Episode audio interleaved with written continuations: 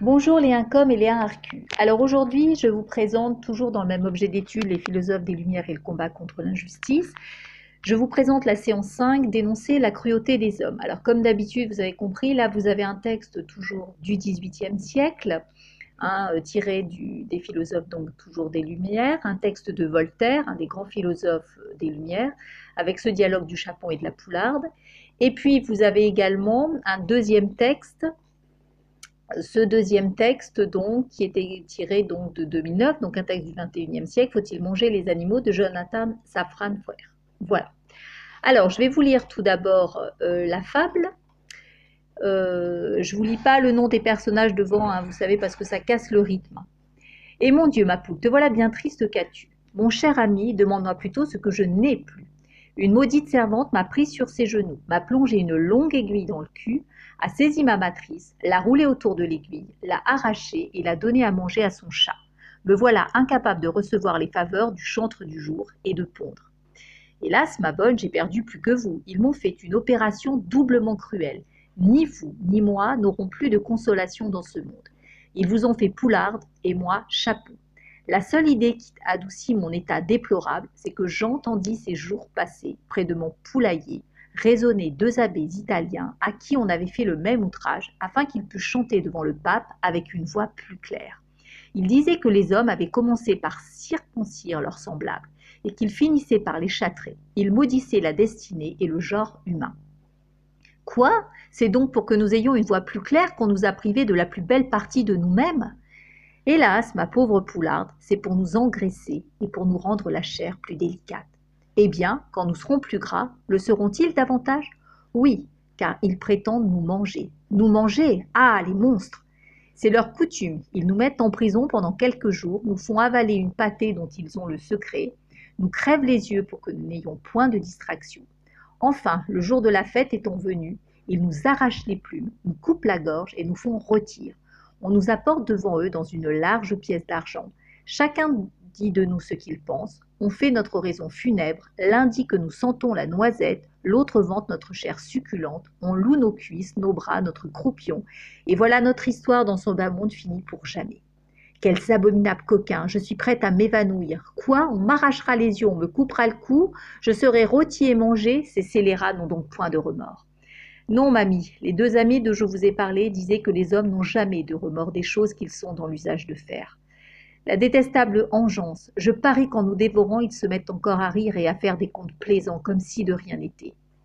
Vous l'avez deviné, mais sachez pour votre consolation, si c'en est une, que ces animaux qui sont bipèdes comme nous et qui sont forts au-dessous de nous, puisqu'ils n'ont point de plumes, en ont usé ainsi fort souvent avec leurs semblables. J'ai entendu dire à mes deux abbés que tous les empereurs chrétiens et grecs ne manquaient jamais de crever les deux yeux à leurs cousins et à leurs frères, que même dans le pays où nous sommes, il y avait eu un homme, débonnaire, qui fit arracher les yeux à son neveu Bernard. Mais pour ce qui est de rôtir des hommes, rien n'a été plus commun parmi cette espèce. Mes deux abbés disaient qu'on en avait rôti plus de vingt mille pour de certaines opinions, qu'il serait difficile à un chapon d'expliquer et qui ne m'importe guère. C'était apparemment pour les manger qu'on les rôtissait. Je n'oserais pas l'assurer, mais je m'en souviens bien d'avoir entendu clairement qu'il y a bien des pays, entre autres celui des Juifs, où les hommes se sont quelquefois mangés les uns les autres. Passe pour cela. Il est juste qu'une espèce si perverse, perverse pardon, se dévore elle-même et que la terre soit purgée de cette race. Mais moi qui suis paisible, moi qui n'ai jamais fait de mal, moi qui ai même nourri ces monstres en leur donnant mes œufs, être châtré, aveuglé, décollé, rôti, nous traitons ainsi dans le reste du monde? Les deux abbés disent que non. Ils s'assurent que dans un pays nommé l'Inde, beaucoup plus grand, plus beau, plus fertile que le nôtre, les hommes ont une loi sainte qui depuis des milliers de siècles leur défend de nous manger, que même un nommé Pythagore, ayant voyagé chez ces peuples justes, avait rapporté en Europe cette loi humaine qui fut suivie par tous ses disciples.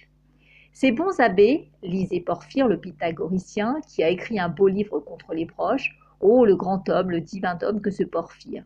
Avec quelle sagesse, quelle force, quel respect tendre pour la divinité, il prouve que nous sommes les alliés et les parents des hommes. Que Dieu nous donna les mêmes organes, les mêmes sentiments, la même mémoire, le même germe inconnu d'entendement qui se développe dans nous, jusqu'au point déterminé par les lois éternelles, et que ni les hommes ni nous ne passons jamais. En effet, ma chère Poulard, ne serait-ce pas un outrage à la divinité de dire que nous avons des sens pour ne point sentir, une cervelle pour ne point penser ? Cette imagination digne à ce qu'il disait d'un fou nommé Descartes ne serait-elle pas le comble du ridicule et la vaine excuse de la barbarie ? Aussi, les plus grands philosophes de l'Antiquité ne nous mettaient jamais à la broche. Ils s'occupaient d'attacher, d'apprendre notre langage et de découvrir nos propriétés si supérieures à celles de l'espèce humaine. Nous étions en sûreté avec eux, comme dans l'âge d'or. Les sages ne tuent point les animaux, dit Porphyre. Il n'y a que les barbares et les prêtres qui les tuent et les mangent. Il fit cet admirable livre pour convertir un de ses disciples qui s'était fait chrétien par gourmandise. Eh bien, dressa-t-on des autels à ce grand homme qui enseignait la vertu au genre humain et qui sauvait la vie au genre animal? Non. Il fut en horreur aux chrétiens qui nous mangent et qui détestent encore aujourd'hui sa mémoire. Ils disent qu'il était impie et que ses vertus étaient fausses, attendu qu'il était païen. Que la gourmandise a d'affreux préjugés. J'entendais l'autre jour dans cette espèce de grange qui est près de notre poulailler, un homme qui parlait seul devant d'autres hommes qui ne parlaient point. Il s'écriait que Dieu avait fait un pacte avec nous et avec ces autres animaux appelés hommes, que Dieu leur avait défendu de se nourrir de notre sang et de notre chair. Comment peuvent-ils ajouter à cette défense positive la permission de dévorer nos membres bouillis ou rôtis ? Il est impossible, quand ils nous ont coupé le cou, qu'il ne reste beaucoup de sang dans nos, de, beaucoup de sang dans nos veines. Ce sang se mêle nécessairement à notre chair. Ils désobéissent donc visiblement à Dieu en nous mangeant. De plus, n'est-ce pas un sacrilège de tuer et de dévorer des gens avec qui Dieu a fait un pacte? Ce serait un étrange traité que celui dont la seule clause serait de nous livrer à la mort. Ou notre Créateur n'a point fait de pacte avec nous, ou c'est un crime de nous tuer et de nous faire cuire. Il n'y a pas de milieu. Ce n'est pas la seule contradiction qui règne chez ces monstres, nos éternels ennemis. Il y a longtemps qu'on leur reproche qu'ils ne sont d'accord en rien. Ils ne font des lois que pour les violer. Et ce qu'il y a de pis, c'est qu'ils les violent en conscience. Ils ont inventé sans subterfuge, sans sophisme pour justifier leurs transgressions. Ils ne se servent de la pensée que pour autoriser leurs injustices et n'emploient les paroles que pour déguiser leurs pensées. Figure-toi que dans le petit pays où nous vivons, il est défendu de nous manger deux jours de la semaine. Il trouve bien moyen d'éluder la loi. D'ailleurs, cette loi qui te paraît favorable est très barbare. Elle ordonne que ces jours-là, on mangera les habitants des eaux. Ils vont chercher des victimes au fond des mers et des rivières. Ils dévorent des créatures dont une seule coûte souvent plus de la valeur de cent chapeaux. Ils appellent cela jeûner, se mortifier.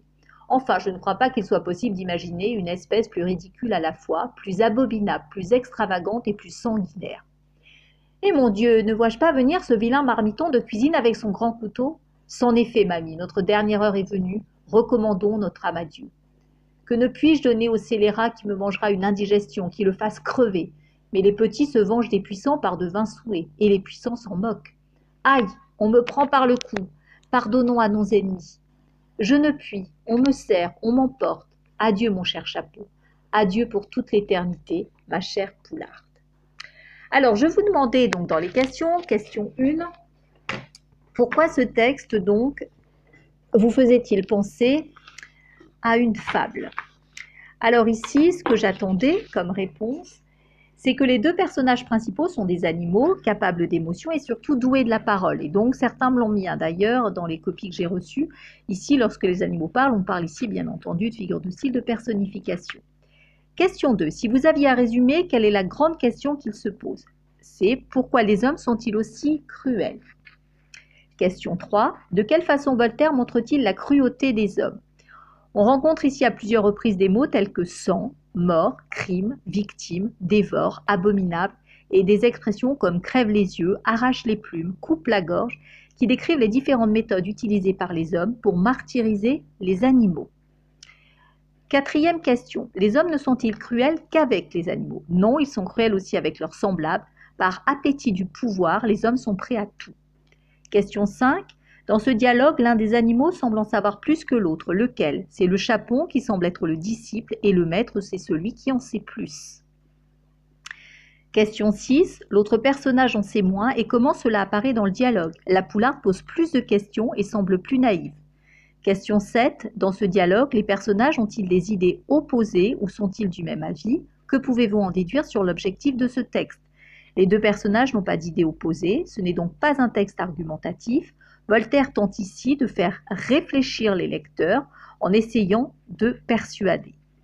avec des outils donc de persuasion. Ensuite, question huit, quels sont les outils qui sont donc utilisés par l'auteur pour essayer de convaincre? Alors ça, on a déjà euh, travaillé dessus dans les séances précédentes.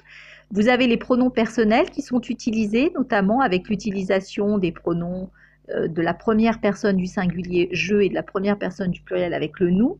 Vous avez aussi des pronoms de la deuxième personne, le « toi » et le « te ». Vous avez le pronom « on » qui est généralisant. Euh, et qui veut montrer avec le « on » que l'interlocuteur essaie aussi euh, d'intégrer donc le destinataire. Vous avez également des questions rhétoriques, hein, ces fausses questions. Euh, quand il dit par exemple « Comment peuvent-ils ajouter à cette défense positive la permission de dévorer nos membres bouillis ou rôtis? N'est-ce pas un, un sacrilège pardon, de tuer et de dévorer des gens avec qui Dieu a fait un pacte? » Ce sont des fausses questions, on connaît déjà la réponse. Et puis, vous avez une figure de style qui est l'hyperbole. Ils ont inventé sans subterfuge, sans sophisme pour justifier leur transgression. Voilà, donc des figures de l'exagération. Donc ici, vous avez bien compris que comme La Fontaine, puisque c'est euh, la plupart, hein, et bien entendu, vous connaissez La Fontaine qui était un grand auteur de fables, Voltaire utilise un ton comique ici pour dénoncer la cruauté des hommes en dénonçant leurs pratiques religieuses et leur intolérance. Donc c'est un texte vraiment qui dénonce l'intolérance religieuse au dix-huitième siècle. Deuxième texte, je vous fais la lecture. Faut-il manger les animaux? Les porcs sont tout aussi intelligents et sensibles que les chiens, au sens le plus raisonnable de ces adjectifs. Certes, ils ne peuvent pas bondir sur la banquette arrière d'une Volvo, mais ils sont capables d'aller chercher, de courir et de jouer, de se montrer espiègles et de rendre l'affection qu'on leur donne. Alors pourquoi n'ont-ils pas le droit de se lever près du feu? Pourquoi ne leur épargne-t-on pas au moins de passer à la broche? Le tabou nous interdisant de manger les chiens révèle quelque chose à leur sujet et nous en apprend beaucoup sur nous. Les Français qui adorent leurs chiens mangent parfois leurs chevaux. Les Espagnols qui adorent leurs chevaux mangent parfois leurs vaches. Les Indiens qui adorent leurs vaches mangent parfois leurs chiens. Quoiqu'écrit dans un contexte très différent, les mots de George Orwell dans La ferme des animaux peuvent s'appliquer ici. Tous les animaux sont égaux, mais certains sont plus égaux que d'autres. La protection apportée à tel ou tel animal n'est pas une loi de la nature, elle découle des histoires que nous racontons sur la nature. Alors qui est dans le vrai? Quelles peuvent être les raisons conduisant à exclure la viande canine de nos menus? Le carnivore sélectif répondra sans doute. Ne mangez pas vos animaux de compagnie, mais les chiens ne sont pas considérés comme des compagnons dans les endroits où on les mange. Et qu'en est-il de nos voisins qui n'ont pas d'animaux chez eux? Serions-nous en droit d'élever des objections s'ils mangeaient du chien au dîner? Entendu. Alors dans ce cas, ne mangez pas les animaux ayant des capacités mentales significatives. Si par capacité mentale significative, nous entendons le genre de capacité que possède un chien, alors c'est parfait pour les chiens. Mais une telle définition s'appliquerait aussi aux porcs, vaches, poulets et à de nombreuses espèces d'animaux marins. Alors, première question, deuxième texte, je vous demandais quel est le thème de ce texte. Ici, c'est sur le fait hein, de manger ou non tel ou tel animal, la légitimité. Est-ce qu'il est légitime de manger tel ou tel animal? Question deux. Quand l'auteur emploie le pronom « nous », désigne-t-il une population particulière? Pourquoi? Alors, ce « nous » évoque tous les êtres humains. Et en effet, l'auteur prend l'exemple des Français, des Espagnols et des Indiens. Question trois. Les questions posées dans le texte ont-elles leur réponse? Pourquoi? Alors, comme ce sont des questions rhétoriques, je vous rappelle qu'on connaît déjà la réponse, elles n'attendent pas de réponse. C'est juste ces tournures interrogatives, c'est dans un but pour relancer l'argumentation, pour faire réfléchir les lecteurs par rapport au thème traité.